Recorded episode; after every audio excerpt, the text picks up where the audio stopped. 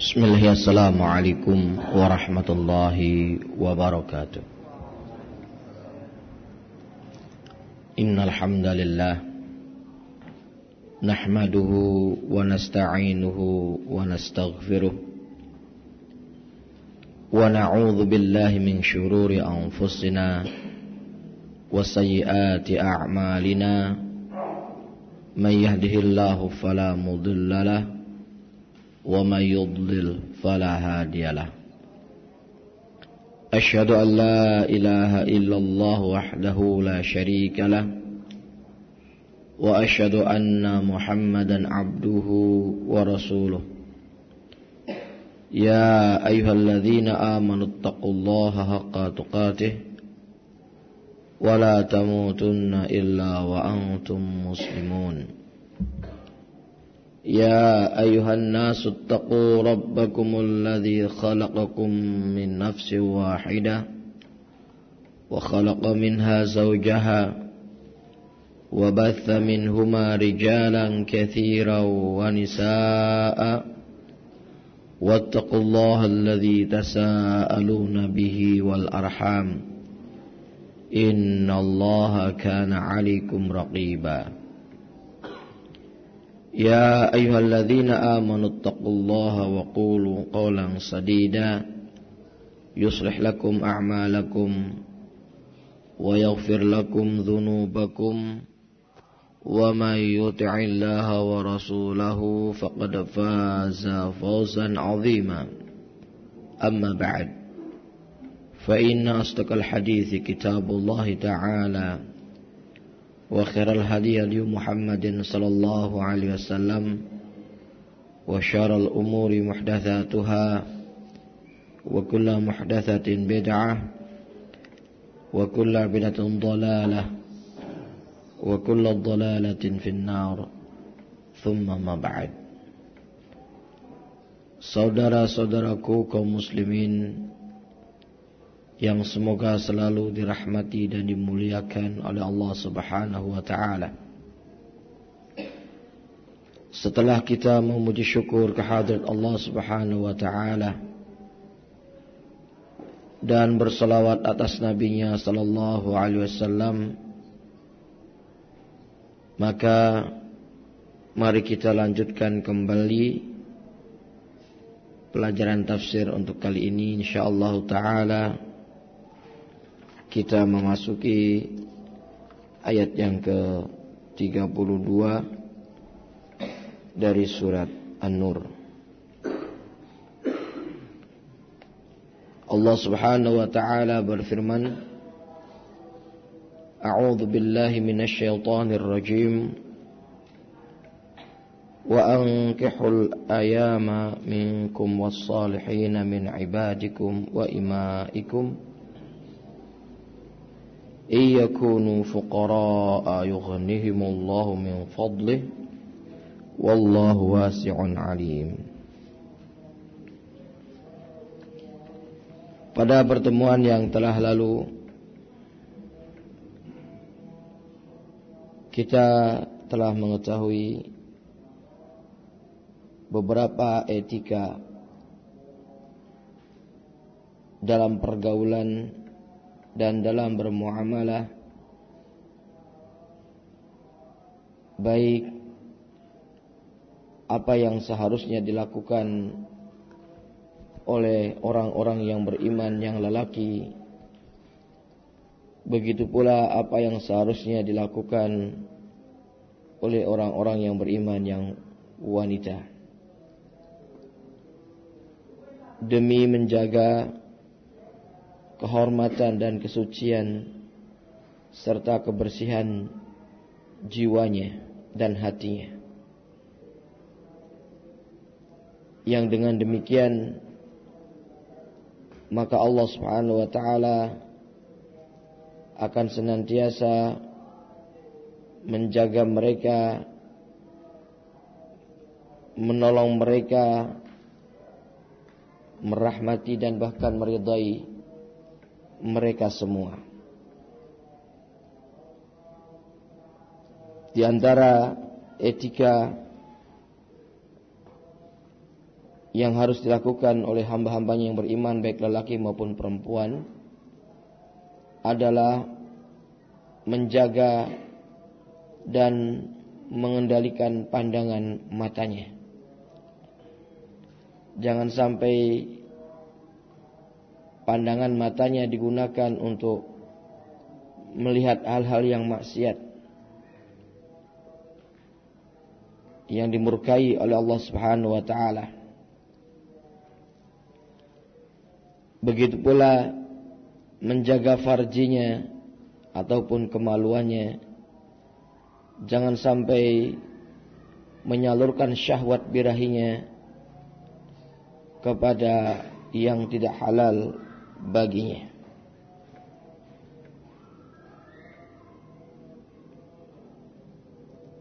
Dan pula ditekankan bagi kaum wanita agar mereka berhati-hati dan waspada. Jangan sampai memamerkan auratnya ataupun memperlihatkan perhiasannya yang pasti akan merangsang syahwatnya kaum lelaki akan membangkitkan birahinya kaum lelaki yang merupakan lawan jenis dan mereka tidak halal bagi wanita tersebut. Maka hendaklah kaum wanita menjaga diri dan berhati-hati jangan sampai memamerkan auratnya tersebut dan memperlihatkan perhiasannya kepada lelaki asing yang bukan mahramnya yang bukan suaminya. Silakan kaum wanita memperlihatkan kemolekan tubuhnya dan memperlihatkan segala kecantikannya namun khusus untuk suaminya saja.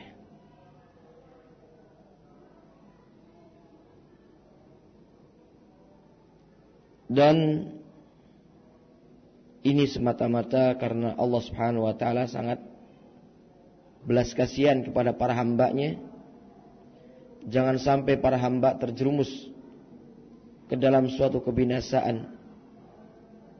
Maka Allah Subhanahu wa taala mendidik dan membimbing mereka orang yang beriman agar jangan sampai melakukan suatu perbuatan yang merugikan baik diri sendiri ataupun merugikan dan membahayakan orang lain.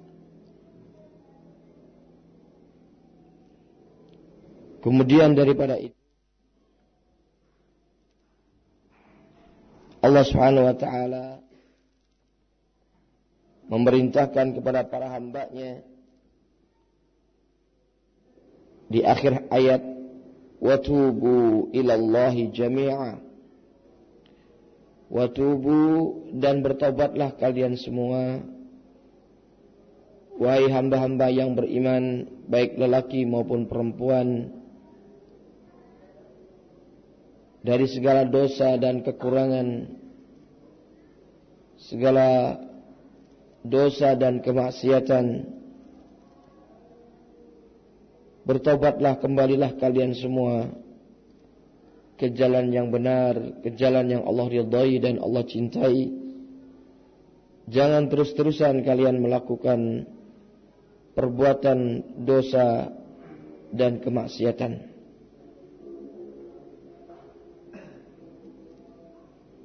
Watubu ilallahi jami'an ayyuhal mu'minun. Dan bertobatlah kalian semua wahai orang-orang yang beriman sebelum akhir hayat kalian. Sebelum ajal kematian menjemput kalian. Sebelum matahari terbit dari sebelah barat. Segeralah kalian bertobat kepada Allah Subhanahu wa taala. la'allakum tuflihun agar kalian beruntung selamat dari azab neraka dan masuk surga. Orang yang bertobat adalah orang yang beruntung. Orang yang bertobat adalah orang yang dijamin surga. Orang yang bertobat adalah orang yang dicintai oleh Allah Subhanahu wa taala. Bertobat merupakan kunci segala kebaikan dunia akhirat. Maka dari itu Rasulullah sallallahu alaihi wasallam menegaskan dalam hadis yang sahih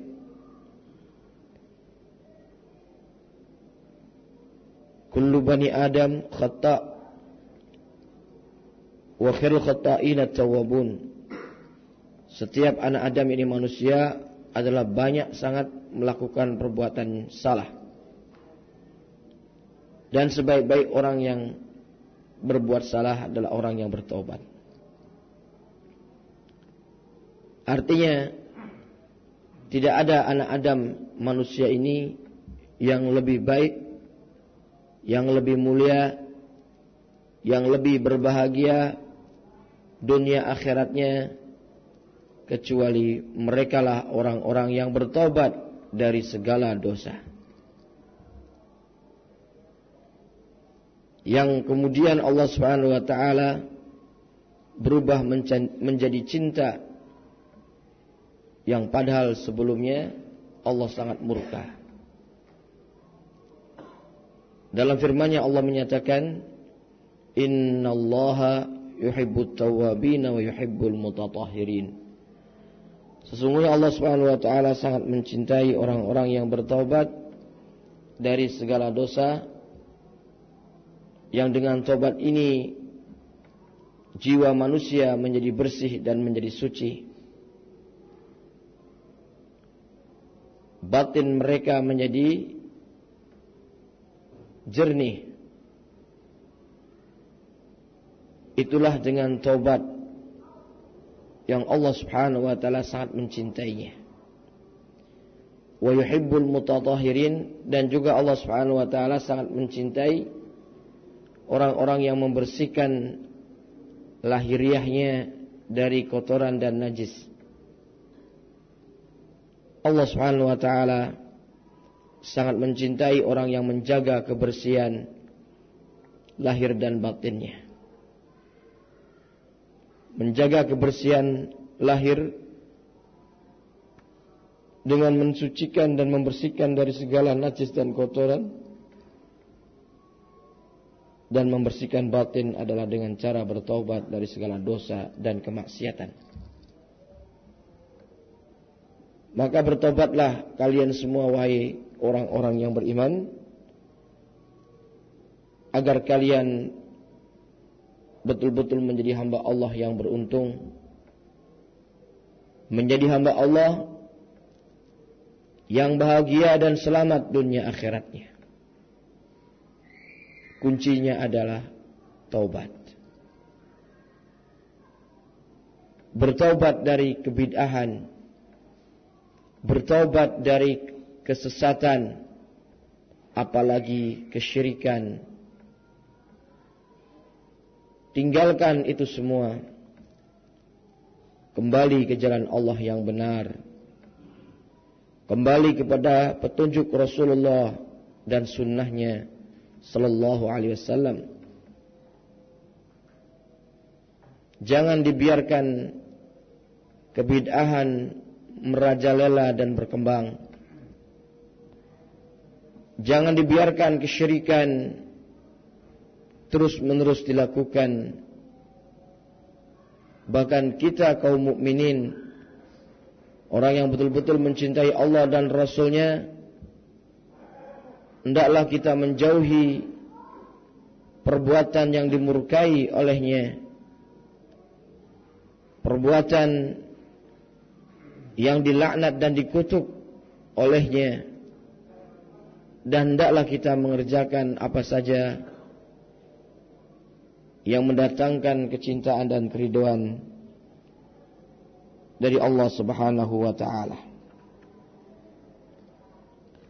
Maka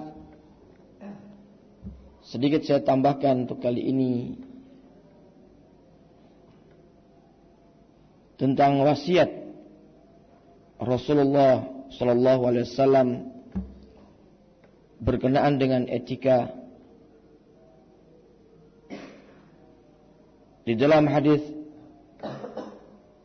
yang diriwayatkan oleh Imam Bukhari dan Imam Muslim hadis yang sahih sesungguhnya Rasulullah sallallahu alaihi wasallam bersabda Iyyakum wad-dukhula 'ala an-nisa'i Qila ya Rasulullah afara'aita alhamu? Qala alhamu kata beliau sallallahu alaihi wasallam iyyakum waddukhula hati-hati kalian jangan sampai kalian masuk ala nisa'i untuk menemui kaum wanita atau bercampur dengan kaum wanita berikhtilat dengan mereka. Qila ya Rasulullah dikatakan wahai Rasulullah afaraital hamu? Bagaimana pendapatmu tentang ipar qala alhamu almaut beliau menjawab bahwa ipar itu adalah bahaya besar jadi Jangan sampai kita berkhalwat apalagi ataupun berikhtilat, bercampur aduk. Lelaki dan perempuan saling bersentuhan, saling bersenggolan, apalagi saling pegang-pegangan. Ini suatu hal yang berbahaya. Suatu yang melanggar etika dan syariat Islam baik di kantor, di rumah, ataupun di tempat-tempat ibadah. Apalagi. Hati-hati kalian, kata Rasulullah SAW. Hati-hati kalian, jangan sampai berikhtilat, bercampur aduk dengan kaum wanita. Ya, mengingat ikhtilat bercampur, bercampur aduknya lelaki dan perempuan ini akan berbahaya sekali akan merangsang syahwat kedua lawan jenis manusia tadi yang kemudian hal ini bisa menyebabkan terjadinya pelecehan seksual. Banyak kaum wanita yang serong. Begitu pula banyak kaum lelaki yang serong pula. Atau bahkan banyak terjadi perzinahan pelacuran dikarenakan tidak pandai menjaga etika dalam hal pergaulan tersebut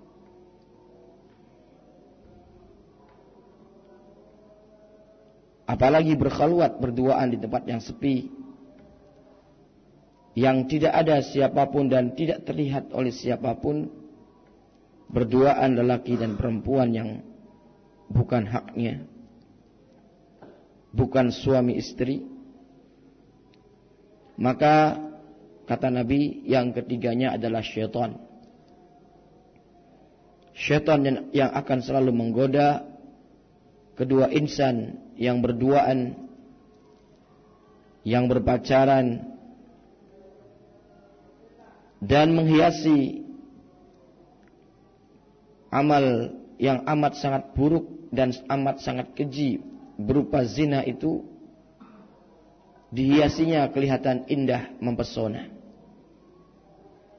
sehingga masing-masing tertarik untuk kemudian melampiaskan syahwatnya. Padahal di balik itu semua adalah kebinasaan, adalah kerugian, adalah kehinaan dan kenistaan. Bahkan itu merupakan perilaku dari kebinatangan.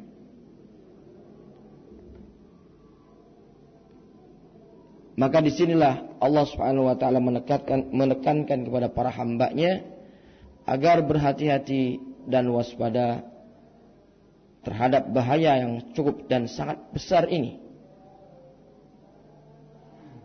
Di dalam hadis riwayat Imam Bukhari, Nabi kita sallallahu alaihi wasallam bersabda, "Ma taraktu fa ma taraktu ba'di fitnatan adarru 'ala rijali minan nisa'." Tidak ada sepeninggalku fitnah yang paling berbahaya bagi kaum lelaki selain daripada fitnah yang ditimbulkan oleh kaum wanita. Fitnah yang paling berbahaya bagi kaum lelaki adalah fitnahnya kaum wanita. Ini kata Nabi Sallallahu Alaihi Wasallam dalam hadis yang sahih yang diriwayatkan oleh Imam Bukhari. Mungkin kaum lelaki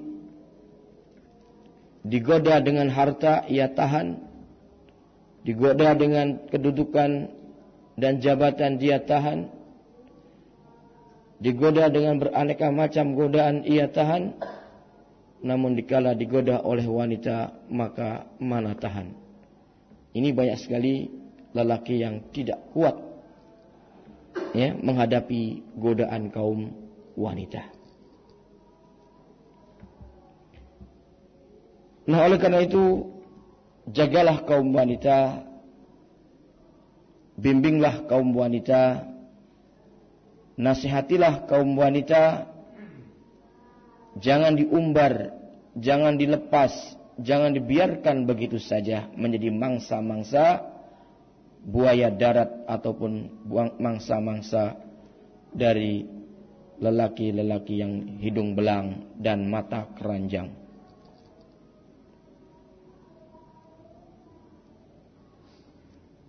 Wanita adalah perhiasan hidup yang sangat berharga. Bagaikan atau bahkan jauh lebih berharga daripada mutiara.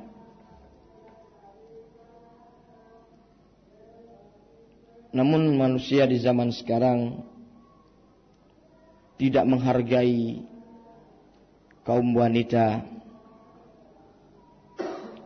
dan tidak menghormati kaum wanita. Sehingga apabila dalam satu keluarga punya anak gadis belum pulang walaupun sudah jam satu malam tidak dicarinya dan tidak merasa kehilangan daripadanya. Namun dikala ayamnya belum kandang di saat maghrib, maka dicarinya dan ditanyakannya ke sana kemari, mana ayam saya dan mana ayam saya. Masyarakat di zaman sekarang ini menilai bahwa ayam jauh lebih berharga daripada anak gadisnya.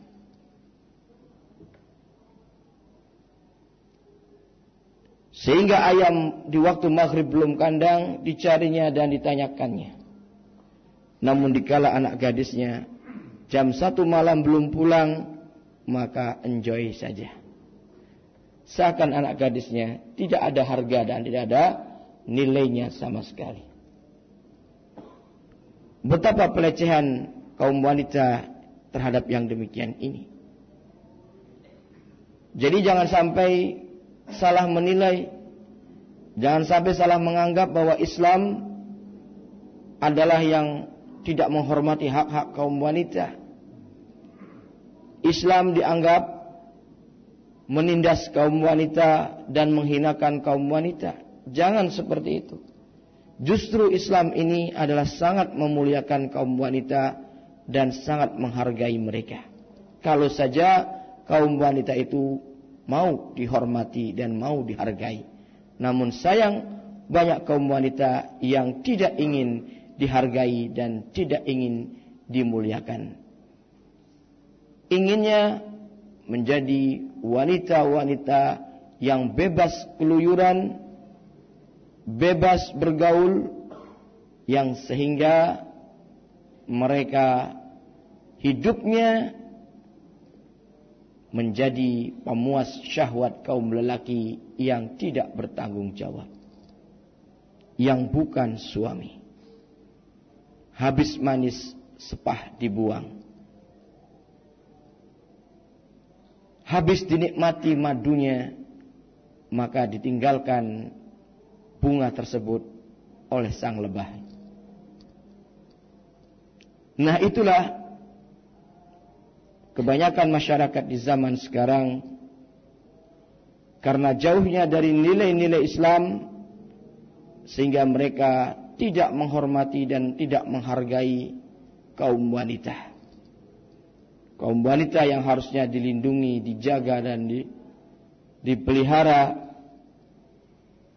disayangi dan dicintai akan tetapi wanita di zaman sekarang demikian diumbar ya, sebebas-bebasnya untuk bergaul bebas yang sehingga ya amblas tanpa batas.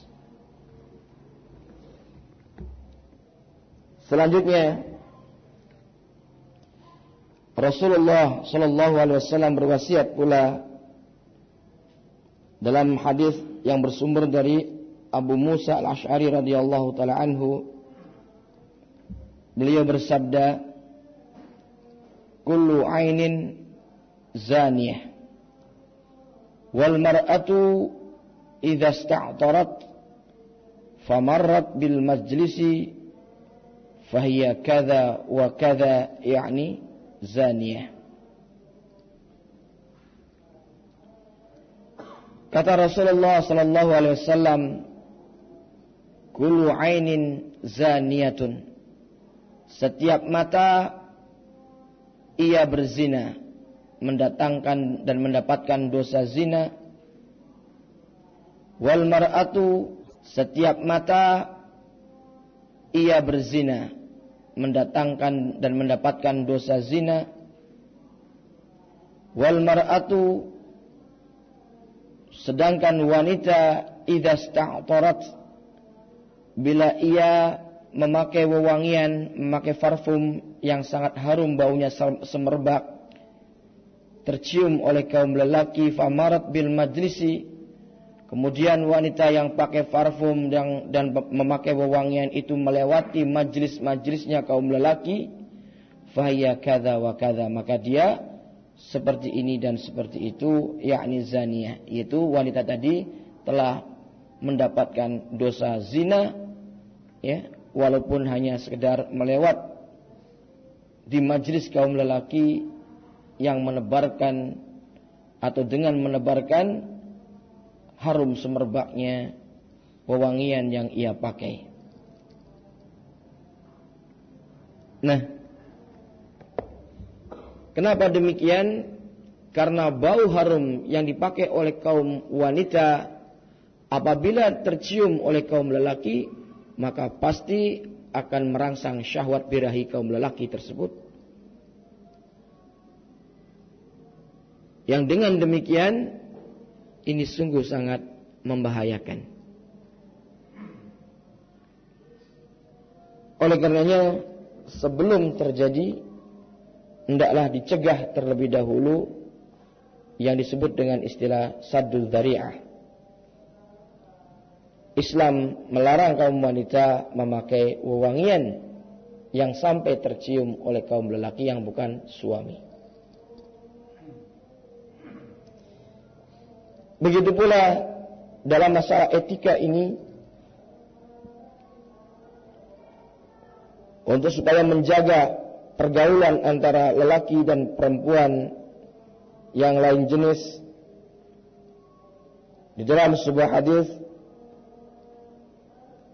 dari Hamzah bin Abi Usaid Al-Ansari dari bapaknya sesungguhnya ia mendengar Nabi sallallahu alaihi wasallam sedangkan beliau sedang keluar dari masjid yakni Rasulullah SAW kharijun minal masjid keluar dari masjid wa qad ikhtalata ar-rijalu ma'an nisa'i fi tariq Sungguh beliau menyaksikan kaum lelaki dan kaum perempuan bercampur aduk berdesak-desakan di jalan.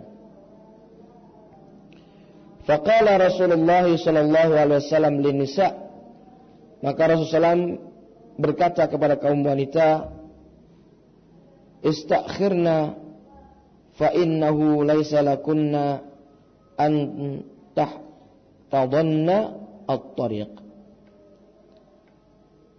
hendaklah kalian minggir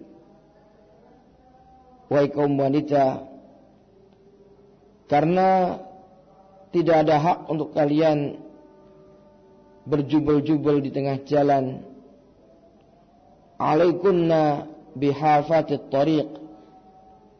Wajib atas kalian wahai kaum wanita untuk berjalannya di pinggir jalan jangan di tengahnya. Fakanatil mar'atu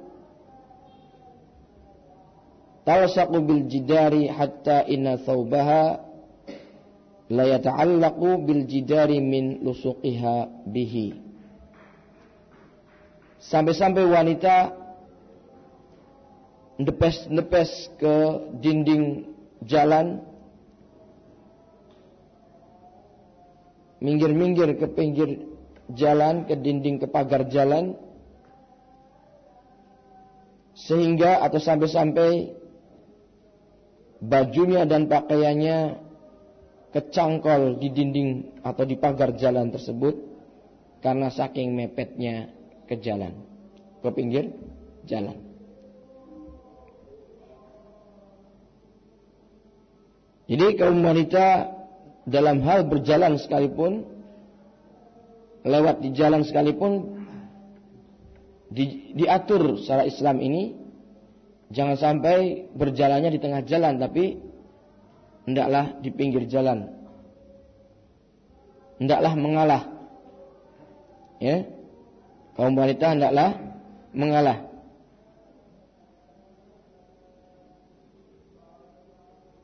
Ya, jangan sampai melawan kaum lelaki. Jangan sampai melawan kaum lelaki. Biarlah kaum lelaki berjalan menguasai jalan yaitu di tengah jalan. Adapun kaum wanita mengalah untuk minggir jalannya di pinggir jalan. memang wanita harus kalah ya sama kaum lelaki. Kalau wanita ingin menang, ingin melawan kaum lelaki, ini berarti melanggar syariat. Ini berarti melanggar syariat. Yang disebut dengan istilah nusyuz. Ya, Apabila ada kaum istri melawan kaum suami, membangkang terhadap kaum suami, maka itu disebutnya dengan istilah apa? Nusyuz. Maka Allah Subhanahu wa taala berfirman berkenaan dengan kaum wanita yang nusyuz ini yang dia tidak mau mengalah ya dari suaminya tidak mau taat tidak mau tunduk kepada suaminya bahkan ia melawan suaminya dan menentang suaminya maka wanita ini terkena nusyuz maka Allah memerintahkan wallati takhafuna nusyuzahunna dan wanita-wanita yang kalian wahai kaum suami khawatir pembangkangan mereka dan perlawanan mereka itu tidak mau tunduk kepada kalian fa'idhuhunna maka segera nasihati mereka terlebih dahulu dengan nasihat yang baik. Diberi peringatan dengan nasihat. Kemudian bila mana wanita itu masih membangkang tidak mau juga tunduk kepada kaum lelaki tidak juga mau kalah terhadap kaum lelaki wah juruhunna fil madaji' maka jauhi mereka dari tempat tidur kalau juga masih membangkang belum juga taat kepada lelaki wadribuhun. Pukullah mereka oleh kalian semua. Ya. Bila mana ternyata masih juga membangkang, sudah dipukul, padahal cukup memberikan pelajaran supaya jerah kaum wanita itu dipukul oleh suami dengan pukulan yang darban ghair mubarrah. Pukulan yang tidak mencederai kaum wanita cukup menjadi jerah bagi mereka. Namun ternyata bila tidak juga mau tunduk dan tidak juga mau taat, maka Allah memerintahkan untuk segera mengutus yaitu hakim dari pihak lelaki dan pihak perempuan kemudian bermusyawarah dan lalu menunggu hasil terakhir apakah sebaiknya cerai ataukah ya, bisa damai. Nah, di sini saudara sekalian apabila kaum wanita tidak mau kalah terhadap kaum lelaki, bahkan ingin bersaing dan bertanding dengan kaum lelaki, melawan kaum lelaki, maka ini wanita berarti wanita yang membangkang. Maka tidak boleh adanya gender persamaan antara lelaki dengan perempuan. Ya, dan emansipasi wanita itu sendiri merupakan cetusan dari kaum kufar yang ingin supaya kaum wanita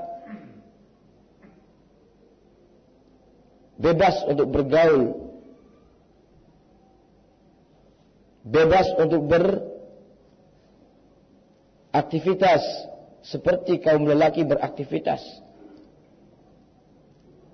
meninggalkan kewajiban dan tanggung jawab serta tugas-tugas yang ada di rumahnya. Ingin berkompetensi, ingin berkompetensi apa? Berkompetisi, ya, berkompetisi, Deng, uh, berkom, berkompetisi ya dengan kaum lelaki.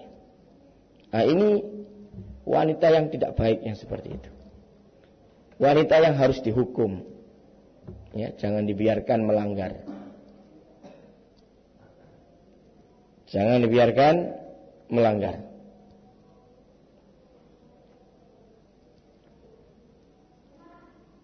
Allah Subhanahu wa taala yang mengetahui tentang kemaslahatan bagi para hamba-hambanya telah memberikan tugas kepada masing-masing dan tanggung jawab kepada masing-masing.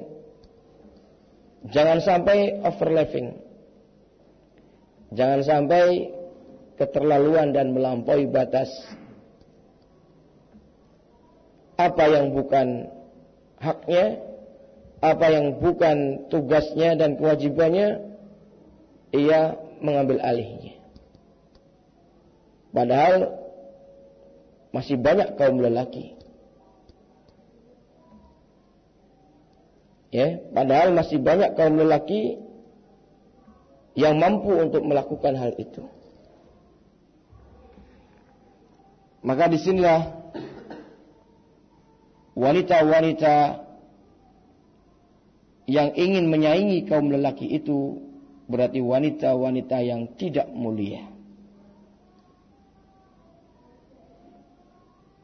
wanita-wanita yang tidak terhormat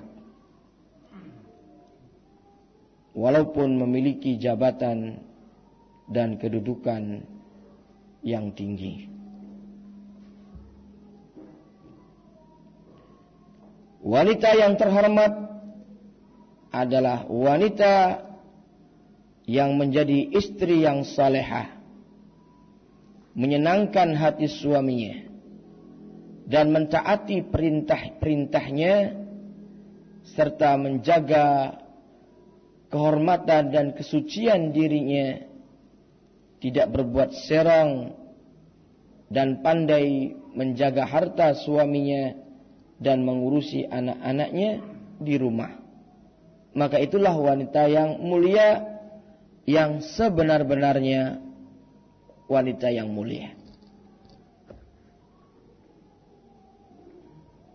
Dia akan bisa membina anak-anaknya untuk menjadi mujahidin dan mujahidat menjadi pejuang-pejuang Islam ini karena didikan dan bimbingan dari ibunya yang ada di rumah itu.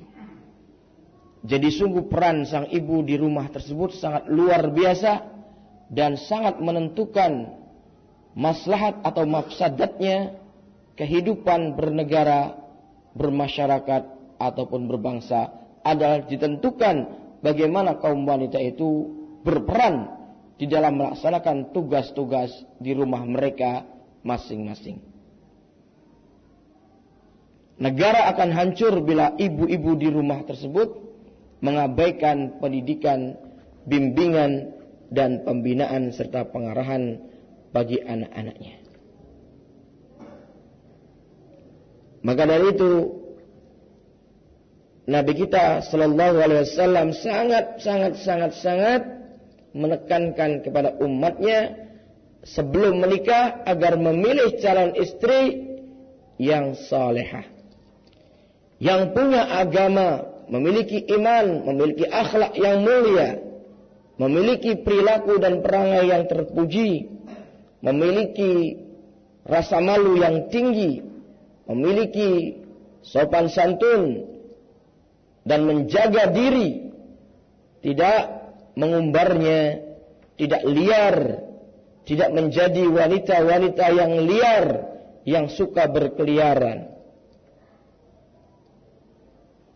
Wanita-wanita yang liar yang suka berkeliaran itulah wanita-wanita yang hina. Wanita-wanita yang tidak berharga. Ya, wanita-wanita murahan wanita-wanita obralan. Ya, diobral. Seribu tiga, seribu tiga. Yang penting laris, yang penting laku. Ya. Tapi kalau wanita itu mulia, maka dia akan betah tinggal di dalam rumahnya.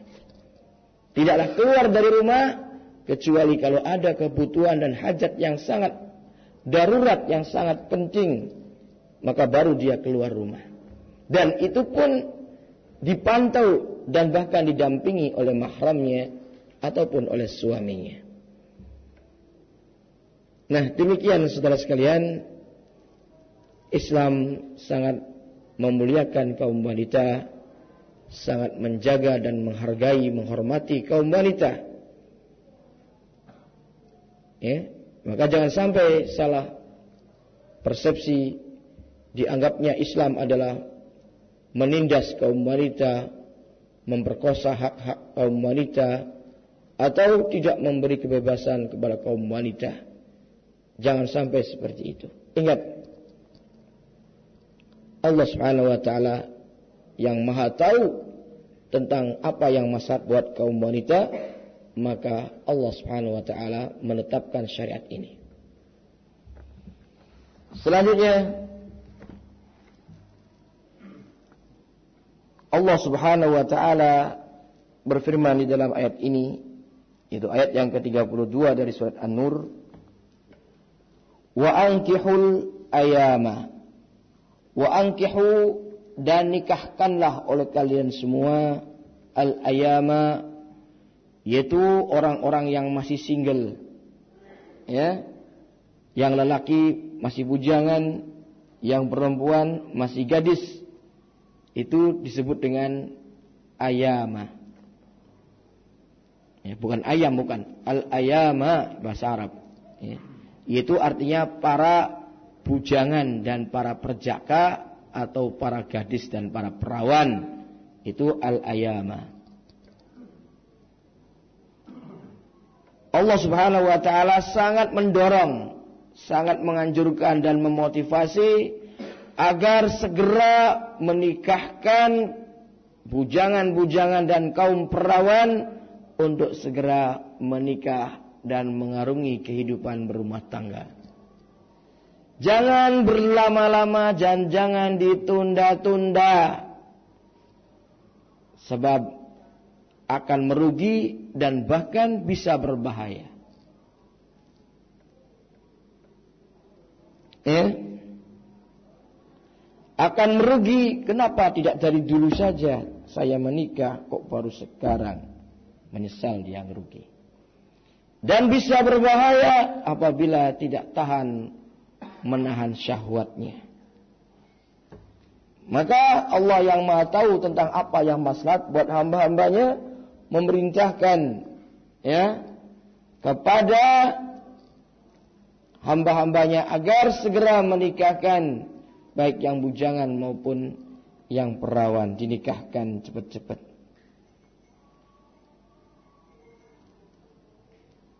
Ya.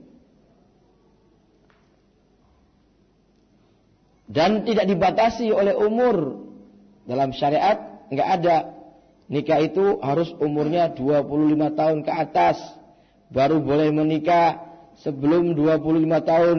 Ini berarti tidak boleh menikah. Kalau menikah juga berarti nanti akan dipenjara misalnya. Tidak akan. Tidak akan ada aturan Islam seperti itu. Wah nikah dini ini. Justru nikah yang paling bagus adalah, adalah nikah sedini mungkin. Ya, sedini mungkin itu bagus sekali sangat dianjurkan untuk menikah sedini mungkin.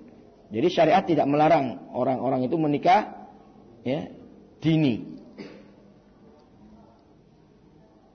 Ya.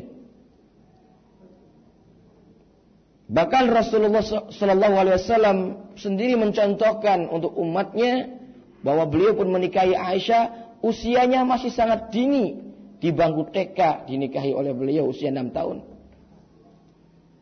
Ya. Rasulullah SAW menikahi Aisyah usia 6 tahun. Walaupun dicampurinya usia 9 tahun masih SD di kelas 3. Kalau zaman sekarang. Ya. Tapi orang-orang banyak heboh dan geger. Ya. Ketika terjadi peristiwa ada lelaki yang menikahi wanita di usia 12 tahun. 12 tahun udah gede, udah balik. Eh? Bagaimana kalau menikahi usia 9 tahun atau 10 tahun? Lebih gempar lagi tentunya. Ya. Nikahilah kata Allah Subhanahu wa taala sesegera mungkin ya kaum lelaki dan kaum perempuan yang belum punya pasangan segera dipasang-pasangkan ya dinikah-nikahkan dengan pernikahan yang sah tentunya yang memenuhi persyaratan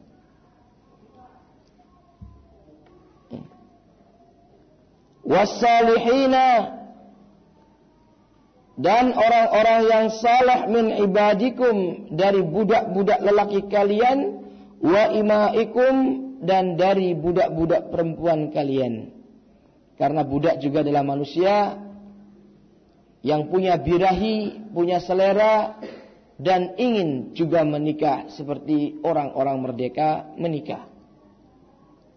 Allah Subhanahu wa taala pun Maha tahu tentang keberadaan hamba-hambanya ini. Akan tetapi wasalihin Allah menekankan orang-orang yang saleh.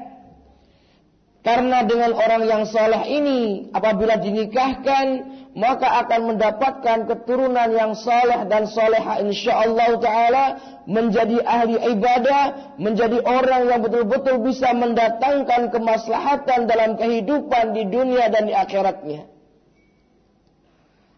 Namun bila mana menikah bukan orang yang saleh, kemudian menghasilkan keturunan yang mana keturunan ini menjadi keturunan yang kurang ajar, yang durhaka kepada Allah dan kurang ajar kepada orang tuanya dan bahkan membuat kerugian dan kekacauan bagi kehidupan manusia dan mendatangkan kerugian bahkan kebinasaan dalam kehidupan dunia dan akhiratnya. Eh? Maka yang yang dianjurkan untuk segera dinikahkan adalah orang-orang yang sah yang saleh. Orang yang saleh diperbanyak, orang yang tidak saleh sebisa mungkin untuk dikurangi. Eh? Jangan kebalikannya, orang yang saleh dikurangi, orang-orang yang jahatnya diperbanyak. Ya. Apalah jadinya kehidupan masyarakat ini? Kalau kebanyakannya golongan golongan preman yang mayoritasnya. Walaupun preman ditindak, ya, karena saking banyaknya golongan preman, preman ditanggapi penjara penjaranya nggak muat saking banyaknya preman. Dan masih banyak lagi preman-preman yang bermunculan. Sehingga apa? Negara kita kewalahan dan ya, personil keamanan negara kita, aparat kita, aparat keamanan kita merasa kewalahan. Kenapa? Menghadapi orang-orang pre preman. Tapi kalau masyarakatnya orang-orang yang taat, yang saleh, saya yakin sekalipun tidak ada aparat keamanan, insya Allah sudah aman. Insya Allah sudah aman. Enak enggak? Tidak ada pencurian karena orang-orang soleh semua. Mencuri itu haram, tidak mencuri, apalagi merampok. Kira-kira pihak keamanan bagaimana? Wah, terima kasih. Eh, senang sekali bisa tidur katanya dengan nyenyak. Eh, dan bisa bermimpi yang indah. Eh, kalau masyarakatnya adalah masyarakat yang saleh. Tapi kalau masyarakatnya masyarakat yang jahat, yang preman, jangankan aparat keamanan bisa tidur, ngantuk pun susah. Eh? Untuk menjaga terus dikit-dikit perang, dikit-dikit gulet, dikit-dikit tawuran, dikit-dikit pembunuhan, dikit-dikit perampokan. Wah, sampai stres. Eh? Komandannya ngatur anak buahnya tidak juga berhasil untuk menumpas kejahatan dan kejahatan itu. Ya ini karena apa? Karena salahnya orang-orang jahat diperbanyak, orang-orang yang salah malah dikurangi.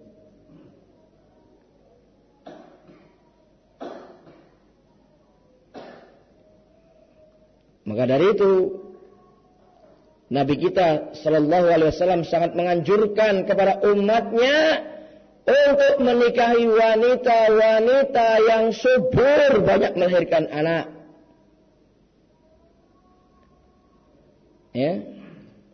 Dalam sabda beliau, Tazawwaju al-walud al-wajud fa inni mukathirun bikumul umama yaumal qiyamah.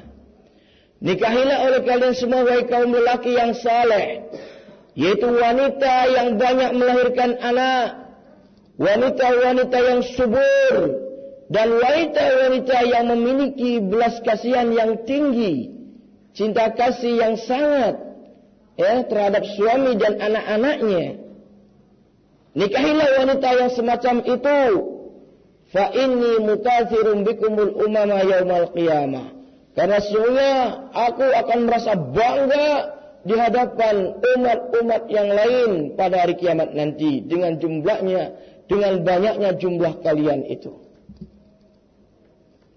Jadi Nabi merasa senang kalau jumlah umatnya banyak, ya. Tentu umat beliau yang saleh dan saleha itu umat beliau. Kalau yang belegedut, yang preman, ya, yang tidak taat, yang jahat, mana mungkin diaku oleh Nabi sebagai umat beliau yang setia. Nabi sangat bangga, sangat senang, sangat bahagia dikala umatnya berjumlah banyak yang soleh dan soleha, beliau sangat bangga ya di hadapan umat-umat yang lain di akhirat nanti.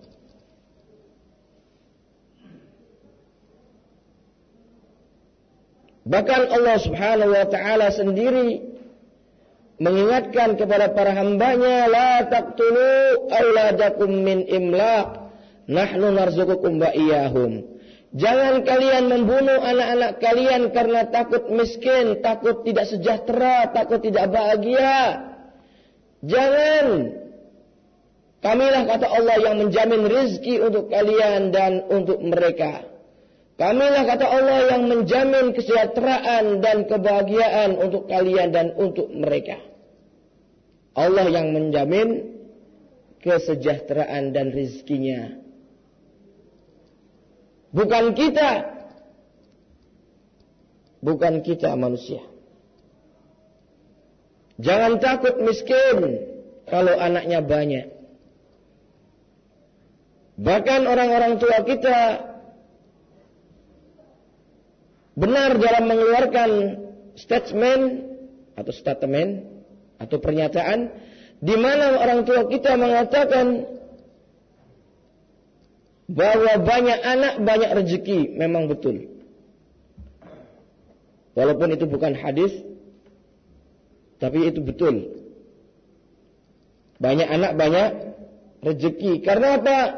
Karena setiap anak yang dilahirkan ke dunia ini sudah dicatat dan sudah ditulis rezekinya oleh Allah Subhanahu wa taala Allah yang menjamin rizkinya.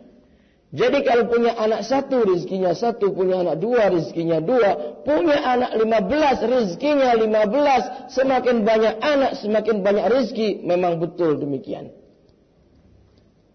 Okay. Maka kita tidak boleh takut terhadap kemiskinan ataupun kefakiran bila anak kita berjumlah banyak.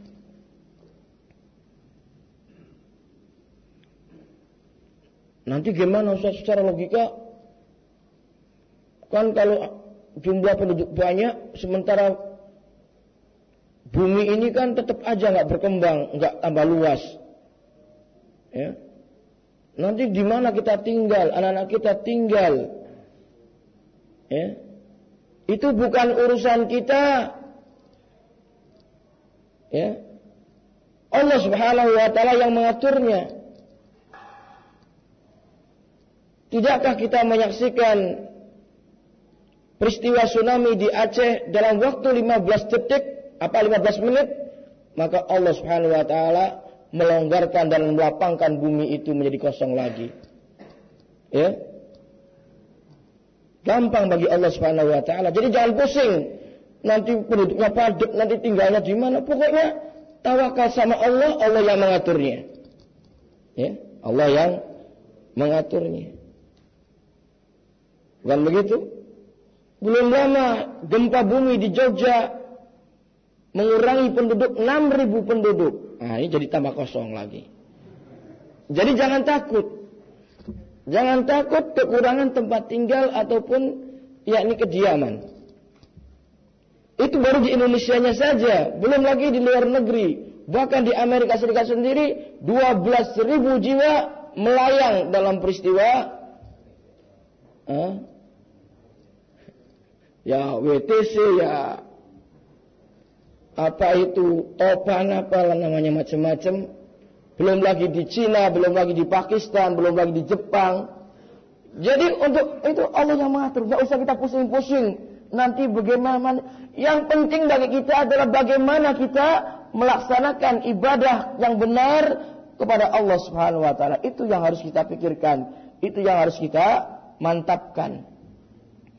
Masalah rizki ada di tangan Allah Subhanahu wa taala. Yang penting kita mau coker-coker ya, mau bekerja, mau berbuat mencari rezeki, maka insya Allah Allah yang akan memberi rezeki tersebut. Asalkan kita jangan berdiam diri. Ya. Ayam saja ayam saja diberi rezeki oleh Allah Subhanahu wa taala. Hanya modalnya cuma ceker doang. Ya. Pagi keluar dari kandang ya, asal mau ceker-ceker-ceker pulang ke kandang sore hari perut sudah kenyang maka tidurnya nyenyak. Itu ayam. Masa manusia kalah sama ayam? Padahal manusia bukan hanya punya cokor tapi juga punya tangan, ya. Dan dengan anggota badan ini kita bisa lebih leluasa untuk mencari rizki dan karunia dari Allah Subhanahu wa taala. Asalkan kita jangan berdiam diri. Jangan hanya kita berdoa tapi tidak ada usaha. Ya Allah berilah aku rizki, ya Allah berilah aku rizki. Tapi tidak mau bekerja, mana mungkin Allah memberikan rizki kepadanya. Nah di sini kita yang penting berusaha, kemudian kita berdoa dan kita bertawakal, kita pasrah kepada Allah Subhanahu wa taala ya. Karena Allah yang mengatur semuanya. Maka Allah Subhanahu wa taala berfirman, "Iyakunu fuqara" Jikalau memang mereka itu orang-orang fakir, Yughnihimullahu min fadli niscaya Allah akan memberikan karunia kecukupan untuk mereka yang fakir itu yang sebelum sebelum menikah mereka fakir maka Allah menjanjikan setelah menikah Allah akan mencukupi kebutuhan mereka ya dari karunia-Nya. Jangan takut. Jangan tak takut. Modalnya kita harus jadi orang yang soleh dulu jadi orang yang soleh. Yang siap untuk mengarahkan dan membimbing keluarga menjadi orang-orang yang bertakwa kepada Allah. Nah, baru dengan modal itu, insya Allah Allah akan memberikan kecukupan dari karunia dan rizkinya. Walaupun kita sebelum menikah masih miskin, masih fakir, Tidakkah Allah menjanjikan wa may yattaqillaha yaj'al lahu makhraja wa yarzuqhu min haitsu la yahtasib. Barang siapa yang bertakwa kepada Allah Subhanahu wa taala maka Allah akan menjadikan baginya jalan keluar dari kesulitan dan akan memberi kepadanya rizki dari arah yang tidak disangka-sangka. Syaratnya apa? Modalnya adalah tak takwa, kesolehan. Dan janji Allah pasti benar. Jadi lelaki yang saleh dan wanita yang saleh, walaupun masih fakir, walaupun masih miskin, segera dinikahkan. Niscaya Allah akan memberikan kecukupan kepada mereka. Ya, memberi kecukupan kepada mereka. Alhamdulillah ya. Punya anak satu masih kuat memberi makan. Punya anak dua masih kuat memberi makan. Punya anak sepuluh, Alhamdulillah masih kuat memberi makan. Tidak ada yang mati kelaparan. Bukan begitu? Ini Allah yang menjanjikan karunia dan rezekinya untuk mereka semua.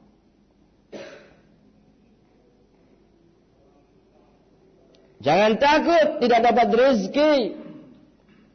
Selagi kita betul-betul saleh, betul-betul ingin membentuk keluarga yang sakinah, mawaddah warahmah, yang beriman dan bertakwa membentuk keluarga yang islami sesuai dengan sunnah Rasulullah sallallahu alaihi wasallam dan jauh dari bid'ah dan kesyirikan maka niscaya Allah akan memberikan pertolongan dan kemudahan memberinya solusi dari segala kesulitan akan memudahkan dalam menghadapi semua urusan dan akan mendapatkan rizki dari arah-arah yang tidak disangka-sangka.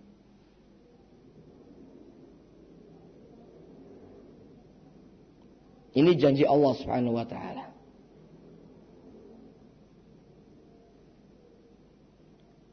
Ini janji Allah Subhanahu wa taala yang tidak boleh kita meragukan.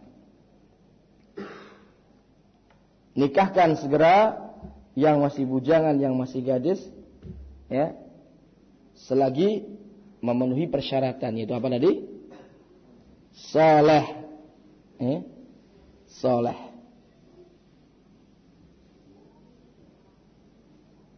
Begitu pula para wali yang punya anak gadis anak gadis perempuan gadis Segera nikahkan.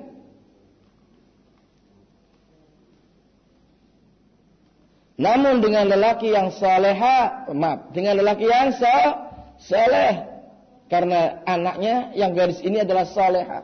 Cari calon suami yang saleh. Yang akhlaknya mulia. Yang punya iman, punya agama, Jangan sampai anak gadisnya dinikahkan dengan lelaki yang tidak kenal agama. Ngincernya adalah hartanya. Ngincernya adalah materi duniawi. Karena yang datang itu pakai mobil Mercy, pakai dasi, bawa kunci,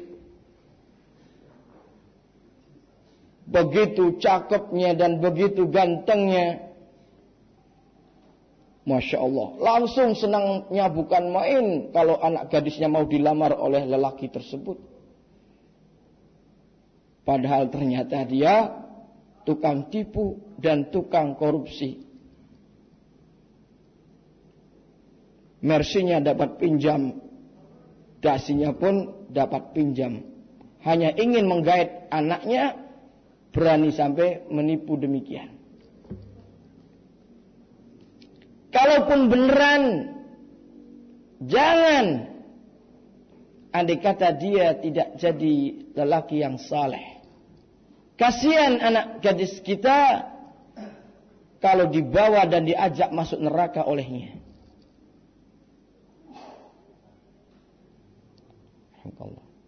Kadang-kadang banyak orang tua yang seperti itu pandangannya. Hanya melihat dari sisi materi ekonomi. Takut kalau anak gadisnya ini dinikahi, kemudian kelaparan tidak dikasih makan oleh suaminya. Sampai-sampai dikala ada ustadz yang datang ingin melamar anak gadisnya, ditolaknya mentah-mentah. Maaf, sorry. Anak saya tidak ingin dimakani kitab saja. Takut kalau anaknya dikasih makannya kitab. Karena dia sebagai ustadz yang banyak kitabnya. Ya Alhamdulillah dimakani kitab asal jangan batu aja. Nah, di sini sekalian ternyata banyak pandangan orang tua yang tidak benar dan tidak tepat dalam ya, mensikapi dan memilihkan jodoh untuk anak-anak gadisnya.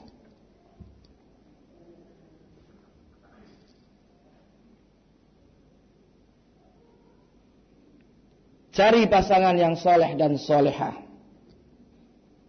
Niscaya bahagia dunia dan akhiratnya. Maka Nabi mengatakan dalam hadis yang sahih yang diriwayatkan oleh Imam Muslim bahwasanya uh, ad-dunya uh, tunkahul mar'atu li arba' dinikahinya kaum wanita itu karena empat perkara.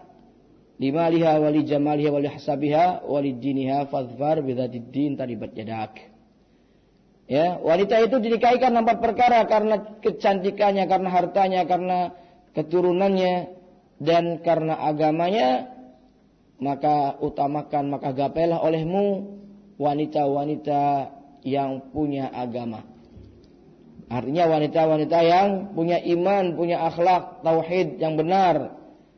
Ya, keyakinan yang benar, bukan wanita-wanita yang syirik. Senengnya marani kuburan yang keramat-keramat. Jangan dipilih wanita yang suka ya, ke kuburan keramat untuk mencari kemat. Jangan dipilih. Itu wanita yang terlaknat. Bukan wanita-wanita yang mulia.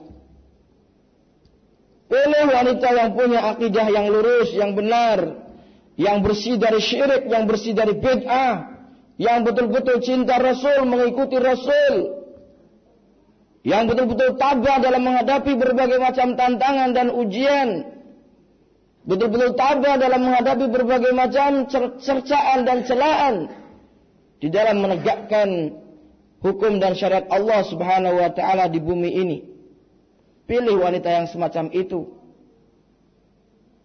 Wanita yang handal. Wanita yang tabah, yang penuh tawakal. Wanita yang amat sangat saleh. Maaf, yang salehah. Wanita yang betul-betul beriman dan bertakwa kepada Allah Subhanahu wa taala. Adapun urusan rizki, walaupun dia fakir, walaupun dia miskin, insya Allah ya Allah akan mencukupinya dari karunia-Nya.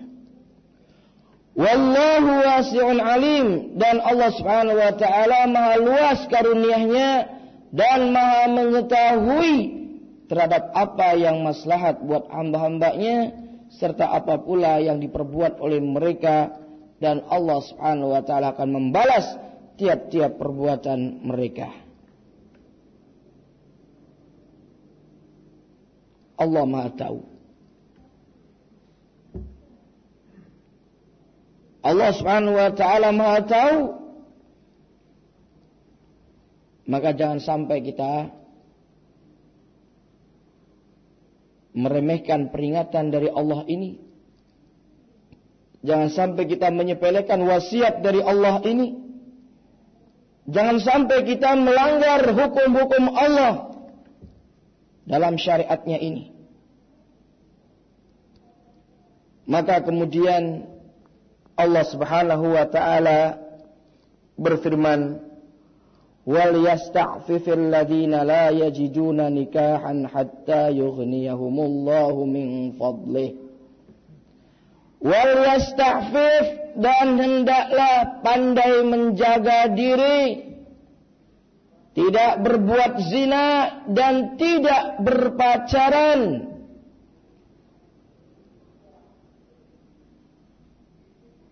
Alladzina la yajiduna nikahan.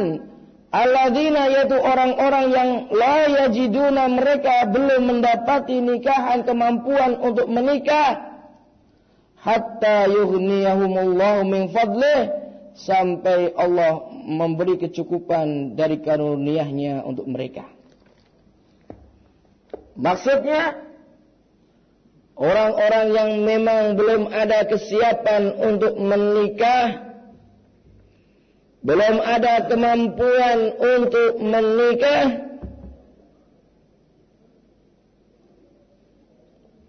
maka hendaklah mereka menahan diri dan bersabar. Jangan berbuat yang mesum. Jangan melakukan perbuatan yang keji dan perbuatan yang mungkar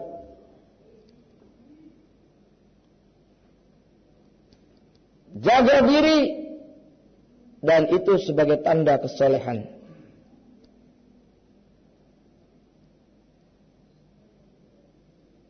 Sebagaimana Rasulullah Sallallahu Alaihi Wasallam bersabda dalam hadis yang sahih, yang bersumber dari Ibnu Mas'ud radhiyallahu taala anhu di dalam riwayat Imam Abu Dawud, Imam Tirmidzi, Ibnu Majah dan Nasa'i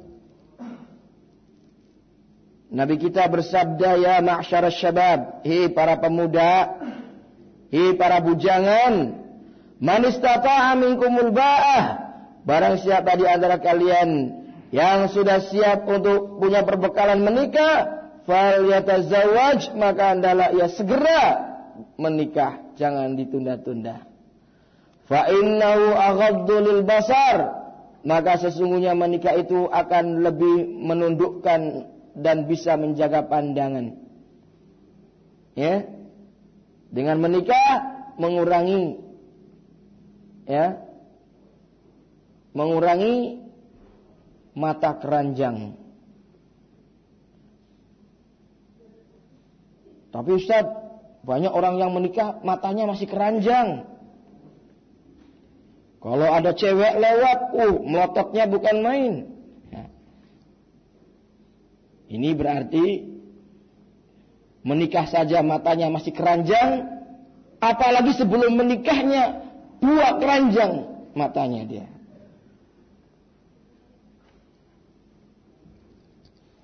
Iya. Jadi dengan menikah adalah aghaddu lil basar. Lebih bisa menundukkan pandangan. Wa ahsanu lil farji dan masih yakni ma, ma, yakni lebih bisa untuk menjaga kemaluan dari perzinahan.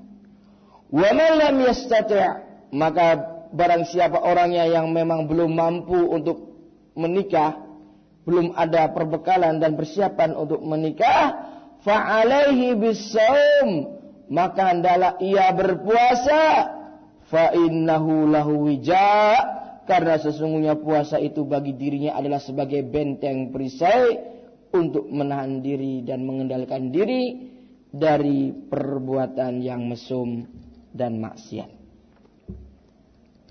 Jadi wal yasta'fifil ladina la yajiduna nikahan hatta yughniyahumullah min fadlih dan ndaklah merasa apa ndaklah menahan diri tidak berbuat eh yang mesum ya alladzina la yajiduna nikahan orang-orang yang memang belum memiliki kesiapan untuk menikah hatta yughniyahumullahu min fadlih sampai Allah memberikan kecukupan dari dari karunia-Nya untuk bisa kemudian menikah. Lalu kita bertanya-tanya, kok kenapa dulu Nabi pernah menikahkan sahabatnya yang belum punya apa-apa, bahkan Cincin besi pun tidak punya. Cincin besi yang murah saja nggak punya. Tapi Nabi menikahkan sahabat tersebut dengan wanita ya, hanya dengan maharnya bacaan Quran ya, yang yang dia apal yang dia punya. Suruh baca Quran aja sudah langsung nikahnya mas kawinnya. Enak banget. Ya. Nah, lalu bagaimana solusinya dan penjelasannya maka insya Allah taala kita ikuti episode berikutnya. Ya. Karena waktu sudah tidak mengizinkan lagi. Ya. Gimana operator apa ada pertanyaan? Silakan. Baik Ustadz, ada dari satu pertanyaan dari via internet yang berkaitan dengan materi di kesempatan malam hari ini. Iya. Uh, dari Mas Eh, dari Mas Yadi di Korea. Assalamualaikum warahmatullahi wabarakatuh Ustaz. Waalaikumsalam warahmatullahi wabarakatuh. Ana mau bertanya tentang hukum poligami. Apakah suami harus izin terlebih dahulu kepada istri pertamanya di saat akan menikahi istrinya? Di saat akan menikahi istrinya yang kedua. Sedangkan apabila istri pertamanya itu tidak setuju dengan keinginan suaminya, bagaimanakah yang seharusnya dilakukan oleh suami istri tersebut.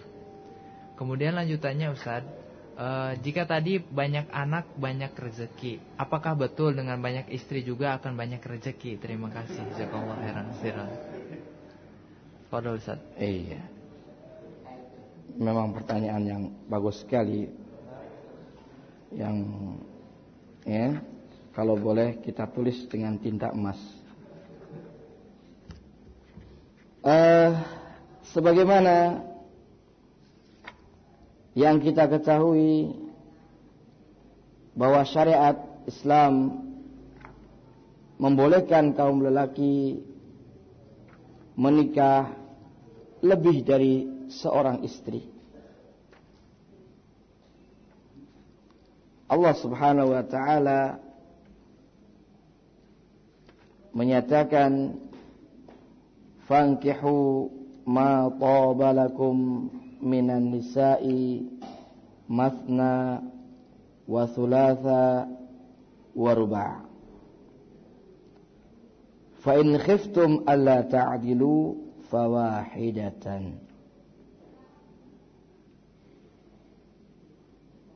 Nah Kata Allah Subhanahu wa taala fankihu maka nikahilah oleh kalian semua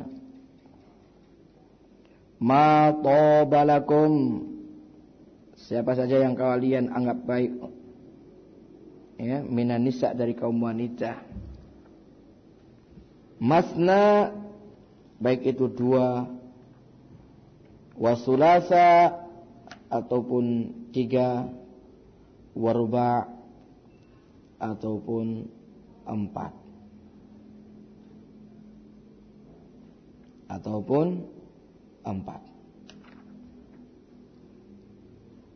Nah, fa in khiftum alla ta'dilu fawahidatan. Maka jikalau kalian khawatir tidak bisa berbuat adil, jangan macam-macam kata Allah, cukup satu saja.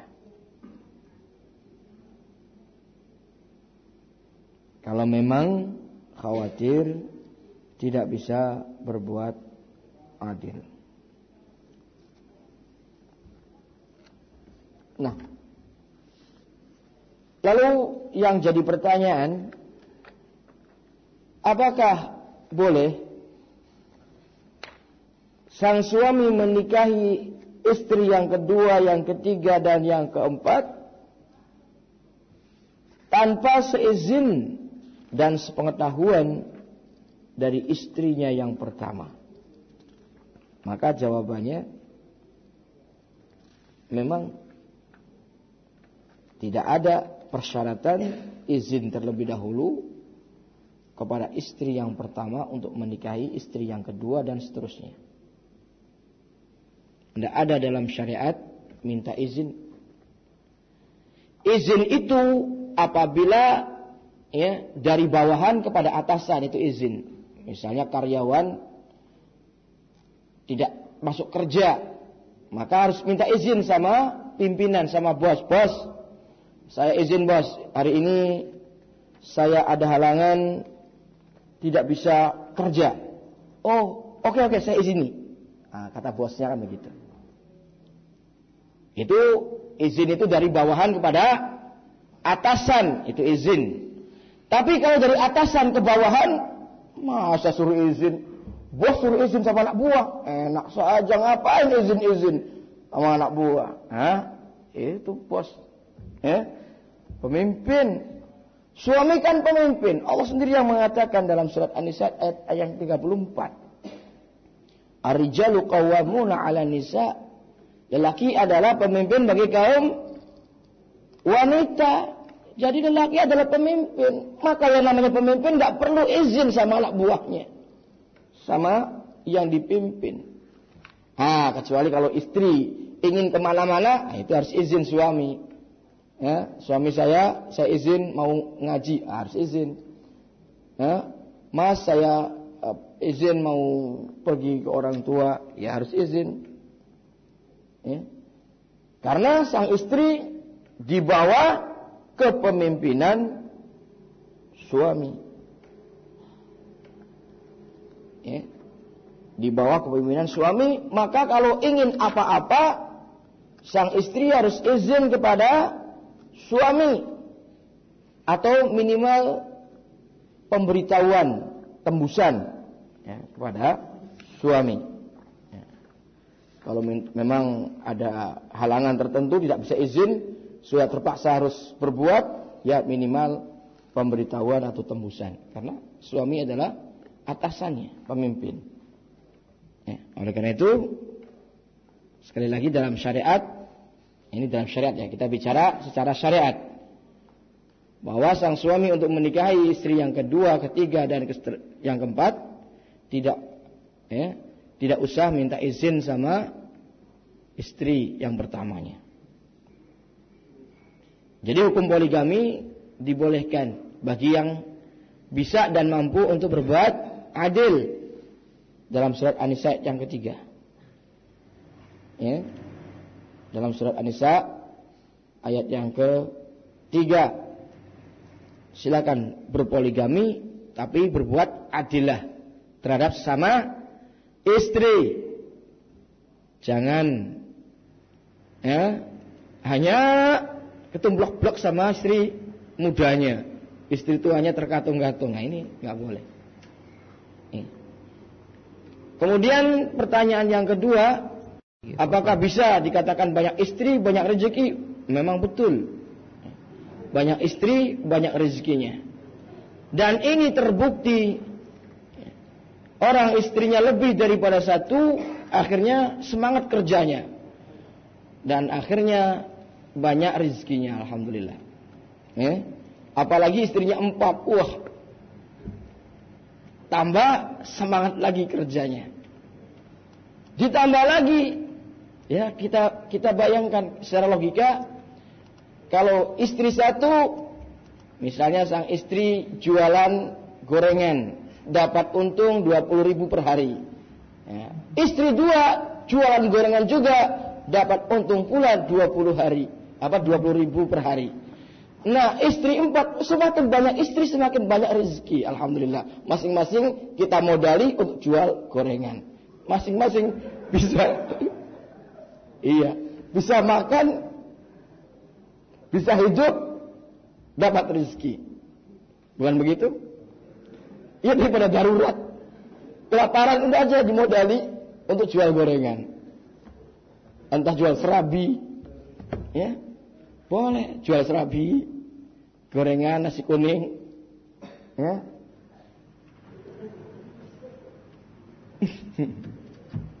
iya. Iya. Allah taala. Baik Ustaz, ini ada satu pertanyaan terakhir barangkali menutup di akhir pertemuan kita. Dari seorang yang bernama Ukti Fadilah di Jalan Soleh Pertanyaan demikian Ustaz. Assalamualaikum warahmatullahi wabarakatuh. Waalaikumsalam. Uh, Pak Ustadz, bolehkah kita memakai KB agar bisa mengatur kelahiran dan mengatur jarak uh, jarak kelahiran dan juga mengatur beban kehidupan yang begitu berat? Assalamualaikum. Ya itu karena takut terkena beban yang berat, ya, beban kehidupan yang berat. Itu intinya. Itu inti daripada KB itu inti daripada KB adalah takut kalau tidak sejahtera, tidak bahagia, tidak makmur ya, atau takut menjadi fakir, miskin dan terbebani beban yang berat sehingga uh, melakukan KB. Ya. Maka secara syariat tadi ada larangan dari Allah Subhanahu wa taala jangan kalian ya, takut miskin ya, takut terbebani dengan beban yang berat kalau memiliki anak yang banyak. Jangan. Jangan takut. Allah yang menjamin rezekinya untuk kalian dan untuk mereka. Jadi ini merupakan suatu kesalahan. Suatu kesalahan. Apabila kita takut beban karena punya anak banyak. Ya, sebab Allah yang menjamin rezeki mereka. Bahkan rezeki kita pun Allah yang menjaminnya. Kenapa kita mesti takut? Dan apa yang kita takuti? Tidak perlu kita takut. Ya. Demikian Allah taala.